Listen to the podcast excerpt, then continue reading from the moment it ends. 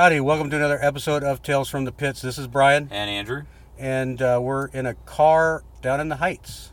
How odd this is. Yeah, we are uh, across the street from an adult store. Um, I don't know how we end up in these places, but uh, re- real quick of you know what we're doing and why we're doing it. We're actually having a, uh, I guess we'll call it the inaugural Tales from the Pits double back barbecue holiday dinner. Um, we had promised our wives, Lauren and Leslie, Hi. that we would take them to dinner. Uh, of course, we promised this last January. Here we are, A right, long time coming. right before Christmas, and we're finally paying off. and it's Um, not barbecue. It is not. No, that that that would never have gone over. Um, but we uh, we decided that right before Christmas, let's go ahead and get that done. And we have a giveaway to announce before we get into our pit room tour with Nathan Peer from Evie Mae's. Uh, this giveaway was for what, Brian? $50 gift certificate to Truth Barbecue in Brenham and also coming to Houston soon. Right, so you can either get your butt to Brenham and get some barbecue, or wait a little while till uh, Leonard and the crew open up in the Heights, and Or do both. or do both. Yeah, the uh, world is your oyster. So, without further ado, who is our lucky winner, Brian? Uh, it is Terry Osborne. Terry Osborne, Texas Joker thirteen thirteen. Uh, if you're not familiar with Terry, uh, he's been a big supporter of us, uh, good friend. Uh, we met him on the Texas Passport Trail, um, and he's been one of the big supporters of barbecue since he got into it because of the passport. He and his family went to all 50 places and ate everywhere, and um, and since they finished the passport, they've continued to, to eat a lot of barbecue. So uh, he's entered every one of our giveaways so far. I'm glad he finally won one. Uh, Terry, enjoy it. We will be reaching out to you and getting that gift card over to you. You can buy. I think I said you could buy almost eight Almost slices. eight slices of cake. Yeah, you can probably have to pay the tax, but you can buy eight slices of cake. Or you can buy some brisket or a little bit of everything, but it's your choice. But congratulations to Terry. Um, enjoy it. Happy holidays to everybody out there, and uh, Thanks for listening all year. absolutely We got some great stuff coming up for 2018. We're working really hard on doing a lot of research. right. um, that, that we're very excited about. Um, in addition to our normal interviews and whatnot going on, we've got some uh, very cool inside stuff, and then we've got a big project that we'll talk about in 2018 once we get it going. Yeah, we're really looking forward to it. Um, we're gonna keep bringing you some of your uh, favorites around the state and some stuff you may not have heard of. Some smaller places. We really want to, you know, travel even more. I don't know how it's possible considering what we went through last year. Um, but we're uh, we're gonna get out there. We're gonna keep bringing it to you. Please keep listening. Uh, tell your friends if they're uh, looking for two guys yakking about barbecue. Um, we we are two guys that yak about barbecue. Uh, so please, uh, we talked about it a few times. We hate to beg, but rate us if you uh, if you care to on any of your favorite podcast listening apps: iTunes, Podbean, Google Player. I don't even- Podcast Addict is another one that I, I like for a car. it just helps get our name out there, um, helps people know what we're doing, and helps keep us going. Let us know what we're doing well. If there's uh, some people you'd like to hear on the podcast that you heard, um, by all means, reach out to us either uh, on Instagram at Tales from the Pits, uh, or you can email us directly talesfromthepits at gmail.com. And we will, uh, we certainly love to do the back and forth. If you got some questions, we'd love to answer them. We'll do some more Q and A stuff on the podcast next year as well. But uh, without further ado, here is Nathan Peer. Uh, he is the pitmaster at Evie Mae's, one of the pitmasters, along with Arnis Robbins. Um, he gave us, he was kind enough to give us a good pit room tour while we were there. Uh, this is going back in August now.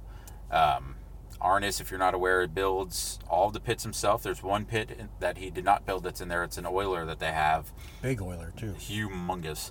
Um, but they're all reverse flow pits, and you'll hear more about them uh, from Nathan, who can definitely speak uh, more intelligently on them than we can. Catch y'all in 2018. All right, we're back. We're in the pit room here, and uh, we'll go over some of these pits, uh, most unique pits I've seen around.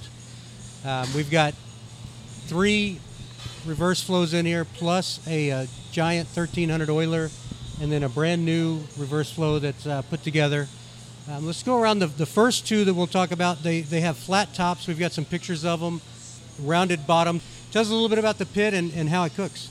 And we've got Nathan with us this time. Sorry, Nathan. What's your last name? Pier. Nathan Peer. Mhm. All right, nice to meet you. So we've got uh, we've got Shadrach and Meshach here. They're uh, they're actually originally 750s before they were boxed out. So we figure the volume now to be about 850 on them. Uh, they they I think they both cook really well I, compared to compared to the limited number of other pits that I've cooked on. I mean they're they're pretty sweet. The uh, I think the, the main thing with these pits and any pit for that matter is just make sure you find the sweet spots. You know, if you're if you're in a situation where you need all the real estate in the pit, know where you know know where you can start things, know where those things will have to go after they've been there a while, and you know make sure you got your rotation down and everything everything like that, just to make sure that things even out nothing gets too hot or nothing lags way too far behind because you know when that when that 11 o'clock bell uh, rings, the doors open and uh, people want to eat. And, and, they look very similar. Are these um, they cook similar? These first two? They cook similar, with the only caveat being that the one the one to your right here is uh, two levels, has two grate levels. The one on the right has three. So what what that has allowed us to do on the one that has three is there are actually additional water pans in that one, and I think I think that that's really helping things move along in this one a little bit faster. We also we also cook uh, pork shoulder and brisket, or I'm sorry, pork shoulder, brisket, and uh, the beef ribs in this one. So it's it's got it's got a lot of more in and out that's going on through the course of the cook too, just to make sure that that those things come off and and uh, are are taken care of when they need to be taken care of. And that, of course, is you know, if you're looking, you ain't cooking, so you're you're gonna lose some heat, and you're gonna you're gonna have to have to make up for that somewhere. And the next one that came in, I believe, was the uh, Oiler. Was the third one? yeah, that's correct. big one. And and Oiler, obviously, this is a big rotisserie. Um, it looks it looks like a reverse flow rotisserie as well, right? Uh, it comes in, comes more more or less. Yeah. yeah. It's a lot of people look at these and they think that you know, oh, I saw this at, I saw this at you know, insert name of chain barbecue restaurant here, where you know they cooked every every uh, every animal they're cooking in that, and uh, that's just that's not how we do it here. This one, this one is all wood. There's no electric assist or gas assist or anything like that on this. You still have to manage the fire, even though it has an automatic damper on it you know if you build a rager in there you're gonna you're gonna burn everything up that's in there. And if you if you let it die and you aren't paying attention it's gonna it's gonna add a significant amount of time to the cook and you may end up drying things out as well. So i mean everything here you got to stay on top of you know. We're not we're not operating microwaves here. Right it's a little little delicate balance between all of these. What what are you guys cooking on the oiler I, the main the main uh, the main meat in there would be the pork ribs. I mean it's it's ideally suited to cook uh, things like pork ribs. Any any sort of thin profile meat cooks really well in there. Uh, we'll sometimes finish other things off in there. Uh, we've cooked sausage in there in the past, and, and it seemed to do real well with that as well. Uh, we just prefer to cook it in the in the reverse flows now. It gets a little more smoke in there than it does in the rotisserie. Looks like plenty of great space for cooking ribs on that on that yeah. big old thing too. Yeah. We did 52 racks today, I believe. Wow. And there's room for more. so let's go over to the, the, the, newer pit that's inside, and I, I think this is only a, a few weeks old. Yeah. Um, we cooked our last prime rib dinner, not the one last night, but the one prior to that. So maybe three weeks ago was was the first real cook that was done on here, and I mean with uh, with that kind of meat and that and and that many, I think we had 19 full prime ribs that that time. I mean, that's that's a lot of bucks to be loading up into a into a uh, into a pit that you really haven't had maybe the the time to feel out quite yet. But things things came out rather well. And, and to describe this one, uh, the differences between the first two, um, the first two ones that uh, Arnis built, the the firebox is insulated. It sits off a little more. Um, the exhaust stack is also pulled off a little bit farther and then the, the propane tank, the top is left on the propane tank, so it's a full round tank. Um, how is that cooked differently? Well, the the main the main goal on these was was number one that you mentioned to to get a firebox that was semi insulated in order to help conserve wood. The first two can go through a, a pretty ridiculous amount of wood, especially especially if you got cold or rain or you know other environmental factors that are that are contributing there And then the other the other thought on these uh, was that Arnis really wanted some single grade pits, um, just to make sure that we got that absolutely ideal uh, finish bark on the brisket. Uh, nothing you know nothing above them to be dripping or falling down on them or anything like that. And, uh, that was the to clarify that the first two they're they're two grates, One is two and one is three. three three grates on one, and and that's why the, the it was built out to a square box on That's top. That's correct. And so these this these new ones, both new ones now. There's another Correct. one outside. So these are just single grates, um, a little more traditional, uh, even though it's a reverse flow, which is unique. A little more traditional in the style. Um, and this one's only been on for I think it's is it two or three weeks? Three now? weeks Three now. weeks. Yeah. And and with that, you've already got another pit that was just recently built. That one was actually finished before this one. This one moved in first because it was the next one, uh, as far as the directions the doors open and everything like that, was the next one to fit in here. Gotcha. So you've been cooking on the other one a little bit longer. A little bit longer, a couple months now. And it, it from a design standpoint, it looks pretty identical to this one. These are these two are mirror images of each other, uh, even more so than than the first two we spoke about.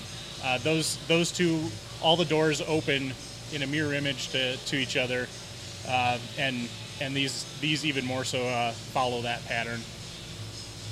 So do you run all all well? you- You're gonna run all five of these during the week as well.